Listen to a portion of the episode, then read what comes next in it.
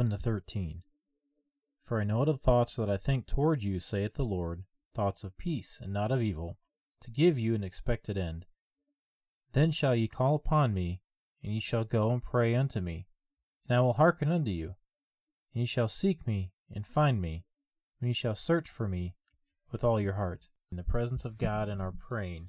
Prayer is not something you can prove by debate, it is an art. Anyone can learn it, even a child. To prove it to yourself, you must try it, must try it consistently. Why should we try it? Because sooner or later you will need God. Maybe not at this moment, but mark you this the time will come when you will be helpless without God. Watch people carefully. You'll find that if they don't depend on God, they lean on somebody or something that is perishable money, family, flattery, entertainment, medicine, ego, fame. But all that will pass away. Where will you be when you have no human or material props to lean on?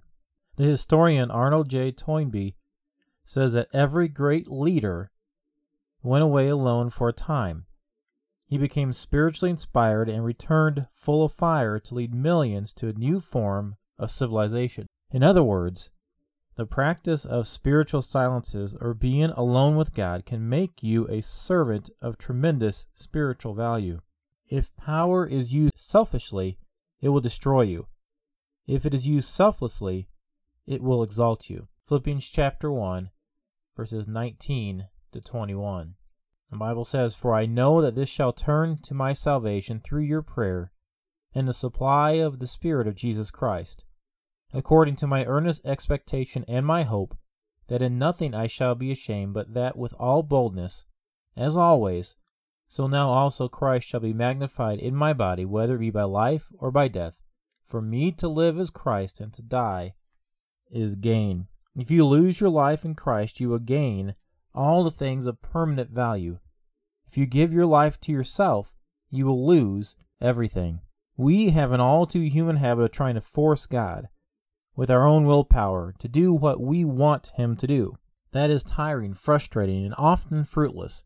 The whole point of the matter is that we must learn to want to do His will, to relax and receive His power, which He will then completely flood us with. It's like ringing a doorbell. No matter how lightly or how heavily you press the button, the volume will be the same. All that is necessary for the two little pieces of metal to touch each other. You must touch God. He must touch you. Contact, not force, is the principle of the power of prayer. Many people can't pray because they are too tense, too stressed, too nervous, too on the edge. They can't sit long enough to pray. When possible, Get alone in a quiet place. It is not absolutely necessary, but this helps. And think only of God. Now we prepare to seek to be with God, where the answers to every need are to be found. We will call it the practice of the presence of God. What we will aim to acquire is a sense of awareness, a sense of knowing that He is closer to us than we are to Him. Proverbs 18:24 says, a man that hath friends must show himself friendly, and there is a friend that sticketh closer than a brother. Well, Jesus is our friend that sticketh closer than a brother. Many people who do not know God have such problems of mind, body, soul, that they see no way out. They are frustrated. And when they are frustrated, they may think dangerous thoughts, even thoughts of self destruction. If there is anyone who even feels that way right now, just listen to this. Do you know that almost everyone has felt that way at some point in time or another? Before you go to bed tonight, think of God as your Father.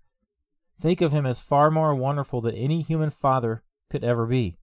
He is more approachable, more understanding, more generous, more kind, more loving. He has the whole universe and His performance at His fingertips feel about him the way my daughter feels about me. Climbs down the stairs at night, seeking seeking just some comfort, some reassurance, or she wants a piggyback ride, or ride on my shoulders. And all the while there is nothing but trust in her to me, nothing but security she feels when she's in my arms. She wants to seek me out when she has a bad dream. She wants to seek me out when she's not feeling well. She wants to seek me out for, for this or for that. There's nothing but trust in those eyes and nothing but security that she feels when she's with me or near me. This is the way we can think of God and His everlasting arms. His everlasting arms are always extended to catch us when in faith we throw ourselves on His mercy and His security. Don't wade out too deeply into the violent ocean of your own despair. No matter how tragic you your life may find you, no matter how powerful the pressure of your problem, seek the presence and the arms of God for your only security. An important fact about being absorbed in the great presence of God is that under such conditions, we shall already be associated with the qualities that are capable of meeting all of our individual needs. It means that God has us and that we have God. Therefore, if we are the one with God, we are in possession of and possessed by wisdom, love, courage, hope, strength, humility, knowledge, patience, unselfishness. If those qualities are in us and we in them, we shall never have to ask for things as such. We shall already possess all of life that is important. But how are we going to be made aware of Him? How can we know or realize His presence? My friends, we cannot get away from His presence. Not for a split second, day or night, no matter where we go, He is there. Paul says God is above all, and through all, and in you all. Right this minute, if you hold your hand out in front of you and look at it, and then close your fingers and clench your fist and then open it, you will see the result of the power of God that is working in you at this moment. That action is proof itself that God's strength is present. He is closer to you than you are to yourself. You cannot get away from Him for a moment. Think of Him as being in the air you breathe, as the author of all life you possess. You see, you cannot escape from Him. No matter where you go or what you do, God is there. How beautifully this idea of God being there, God being everywhere, God being all around. How beautifully that is expressed in Psalm 139. Psalm 139 says, O Lord, thou hast searched me and known me. Thou knowest my downsitting and my uprising. Thou understandest my thought afar off.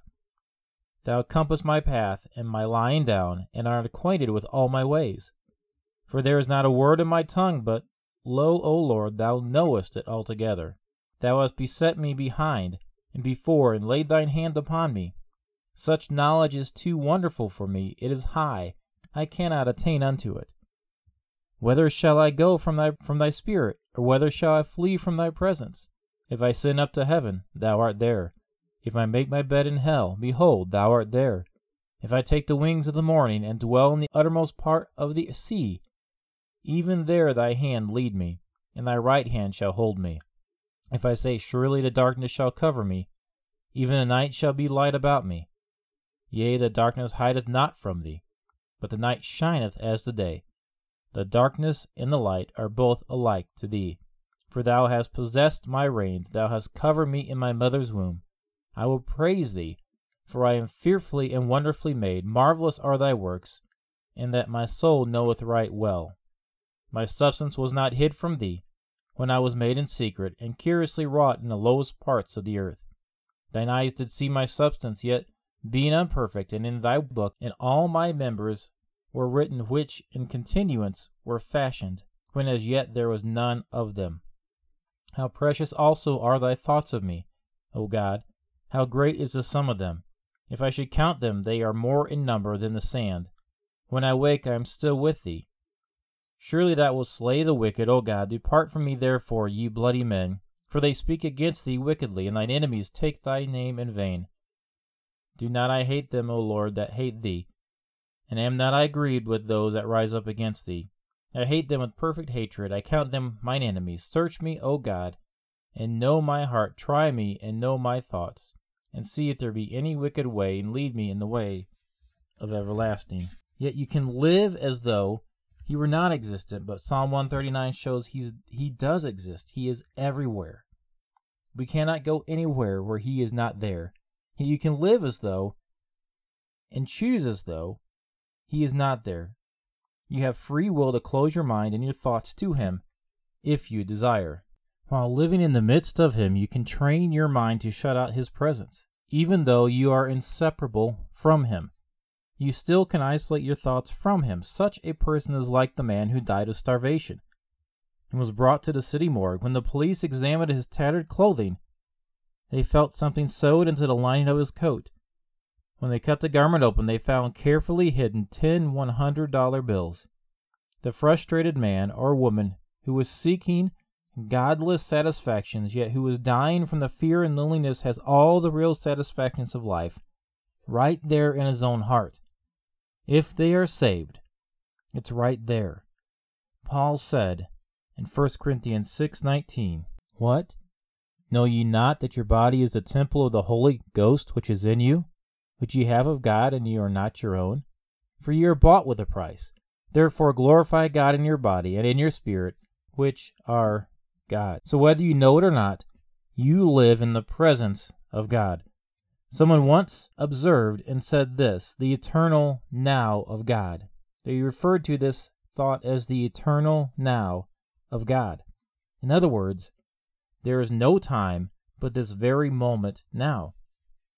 Tomorrow is not yet born. The next second has not arrived. Worry and fear come from borrowing on what does not yet exist. So you cannot grasp the next moment before it exists. Neither can you hold the pleasures of the present moment. No, you can't live in the past, nor the future, and you cannot hold the present. You live in the eternal now. Someone gave an illustration that might help one who's on the way to spiritual collapse. He said that when you go to the kitchen to wash the dishes, you can only wash one dish at a time. Is there anything easier than to wash one dish?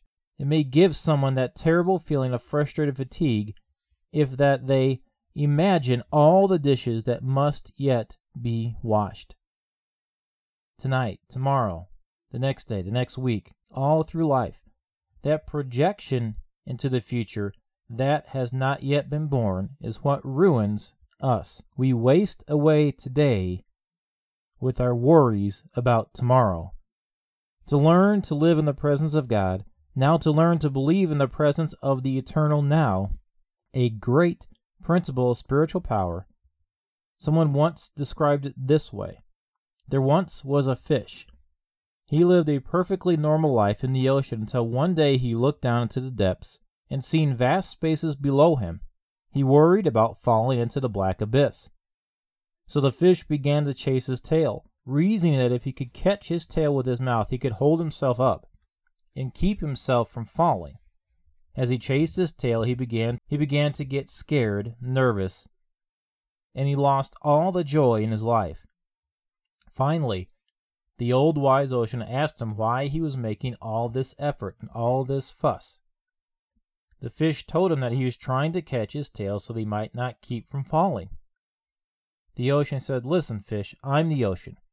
You live in me. I am above you. I am below you. I am in you. I am all about you. I feed you. I supply you with air. I sustain you. And look, while you've been listening to me, you have forgotten to chase your tail. You are doing all right. Forget yourself and live in me. I don't think we have to labor the point any further. You simply cannot get away from God or from the eternal now. Accept Him. For in him you live and move and have your being. Paul said God is above all and through all and in you all. It does not require brains or brilliance or intellect to know these things. It does require humility, understanding, and childlike faith. Sit quietly in a chair if possible, breathe slowly, deeply, forget yourself. Now ask God to make you aware of His presence as you sit still for a few moments then say something like this Oh my God, you are truly present about me, through me, and within me. In you I live and move and have my being. Then be quiet for a moment or two, for as long as you can be quiet, you may soon begin to realize the peace of God that passes all understanding. Be patient, keep trying, and you will get it. You will come into the presence of the eternal now.